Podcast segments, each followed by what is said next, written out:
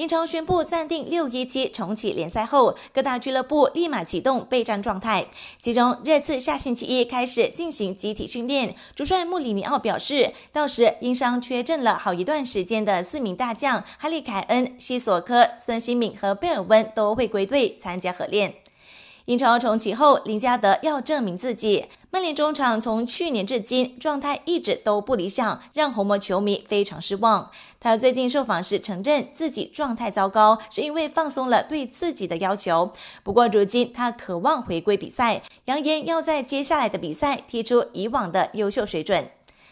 佩德罗成了转会市场的香饽饽。有消息说，罗马和祖云杜斯相继看中切尔西前锋佩德罗，准备在今年夏天买下他。